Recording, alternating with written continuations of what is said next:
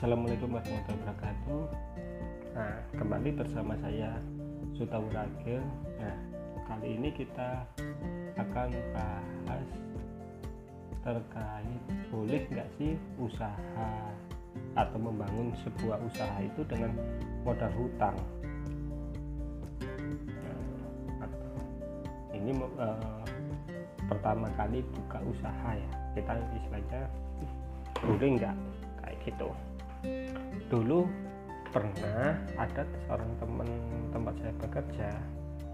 Itu bertanya saya bertanya kepada saya seperti itu mas kalau misalnya saya mau buka usaha dengan modal hutang bank itu boleh nggak sih? Gitu waktu itu dia bertanya seperti itu. Nah karena dulu itu saya mengawali ya, memang awal awal awal usaha saya untuk jualan baju itu memang hutang bank sih. Jadi konsep atau pola pikir saya waktu itu adalah why not? Atau kenapa enggak gitu terus ada satu alasan yang tak omongin ke dia. Kayak gini sih. Misal kamu punya modal atau membangun usaha dengan modal 10 juta. 10 juta ya. Ini modal ya. Modal yang dibutuhkan adalah 10 juta. Terus kalau kamu hutang bank nah anggap aja lah cicilan selama tiga tahun. Ternyata waktu itu hitung-hitungannya dia uh, angsuran per bulannya itu 300 sekian ribu per bulannya. Tuh. Jadi tapi kalau sebenarnya sih dia sudah punya modal di tabungan sih seperti itu. Nah terus uh, apabila ini usaha yang tadi yang yang modal 10 juta ya apabila usaha yang dijalankan ini tidak sesuai dengan rencana yang dia inginkan rencana yang dia inginkan ya maka kerugian yang dia alami adalah dia melakukan mengangsur 350.000 per bulan. Seperti itu. Nah apakah mampu atau enggak? Waktu itu saya utarakan seperti itu. Berbeda dengan ketika kamu uh, memiliki uang 10 juta di dalam rekening tabungan dan kamu berniat untuk membangun sebuah usaha dengan modal itu modal 10 juta ya maksudnya. Nah ketika usaha yang kamu bangun ini enggak sesuai dengan yang kita harapkan atau kamu harap harapin gitu ya. Itu langsung kehilangan 10 juta. Nah, beban mental yang kamu atau kita hadapi itu lebih ke arah mana kita mampu menanggungnya? Waktu itu saya bilang seperti itu. Ya saya ingat saya bilang seperti itu. Eh, uh, singkat cerita ketika dia sudah mem, akhirnya dia bertekad untuk pinjam bank untuk modal usaha dan singkat ceritanya lagi usahanya di yang dia lakukan itu nggak sesuai dengan harapan alias bangkrut gitu ya. Nah, dan di situ pula si teman saya ini tadi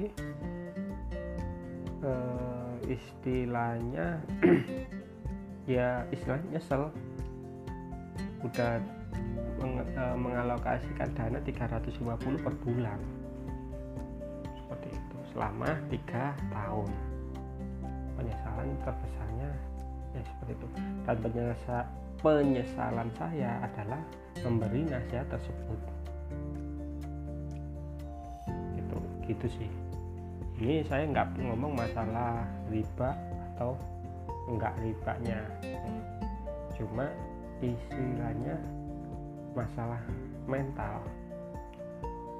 Mental ketika kita berhutang itu kayak gimana? Ada orang istilahnya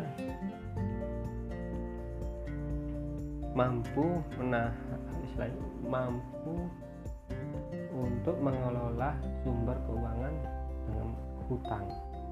Ada sebagian orang itu yang nggak mampu. Kalau dana yang dia gunakan adalah pakai modal orang lain atau modal bank atau hutang lah gitu ya. Nah kita nggak bisa menseragamkan mensamaratakan bahwa ah mending hutang atau ah mending gak hutang. Tapi yang perlu di digarisbawahi perlu digarisbawahi apabila anda atau kita apabila kita membangun sebuah usaha dan kita belum punya pengalaman sama sekali usaha tersebut saya saranin itu hindari hutang apalagi hutang bank yang istilahnya ada bunganya ya. Saya saya ulangi lagi hindari modal hutang terus gimana solusinya? Yang pertama kalau saya saranin pakai dana yang ada aja. Bila anda punya satu juta ya itu kita puterin satu juta. Kalau punya dana 10 juta kita putar 10 juta. Seperti itu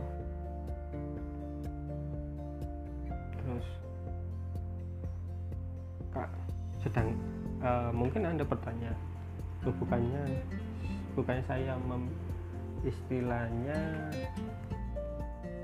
uh, usaha yang saya ada ide yang punya ide usaha atau ADS pokoknya usaha saya itu modalnya lebih besar daripada uang yang saya ada yang saya miliki sorry yang saya miliki. Nah kalau misal ide bisnis atau atau ide usaha anda budgetnya besar maka solusi yang ter baik adalah kerjasama. Nah, kerjasama ya. Cari investor tapi saya saranin jangan dulu deh. Jangan dulu cari investor mending pakai konsep uh, beli sesuai dengan atau beli produk yang anda tawarin atau yang buat anda usaha ya, sesuai dengan permintaan by PO gitu. Toh ya kalau kita ngamati di sebuah perusahaan yang banyak banyak sih perusahaan pasti ada supplier menawarkan produk. Produknya uh, mulai dari A sampai Z. Ketika Eh, konsumen konsumen biasanya itu adalah perusahaan ya. Itu mau beli barang ke supplier A ini tadi. Maka biasanya supplier ini minta tanda jadi. Dan istilahnya DP nah, sesuaiin sih uh, kita sesuaikan. Uh, kita ngambil keuntungan yang jangan terlalu tipis sih. Mending besar sekalian. Atau harga DP ini harga DP DP yang Anda utarakan biasanya 20% ya. Itu adalah harga beli ke distributor Anda. Seperti itu. Jadi nanti tinggal keuntungan sama potongan operasional seperti itu. Ya paham ya mungkin ya. Jadi kalau misal anda ingin membangun sebuah usaha atau meskipun anda sudah pengalaman sebuah usaha itu saya sarankan untuk saat ini adalah hindari berhutang soalnya ya itu, itu tadi saya sudah mengalami gimana usaha dengan modal hutang. Saya mengawali usaha dengan modal tidak hutang modal yang ada sesuai dengan modal yang ada. Istilahnya untuk uh, kita lebih bergerak lebih mudah bergerak itu ternyata kita memakai modal bukan dari hutang itu aja sih. Mungkin terlalu lama ya uh, podcast kali ini. Nah kita selesai akhiri ya kita akhiri podcast ini. Mungkin ada kekurangannya saya mohon maaf. Assalamualaikum warahmatullahi wabarakatuh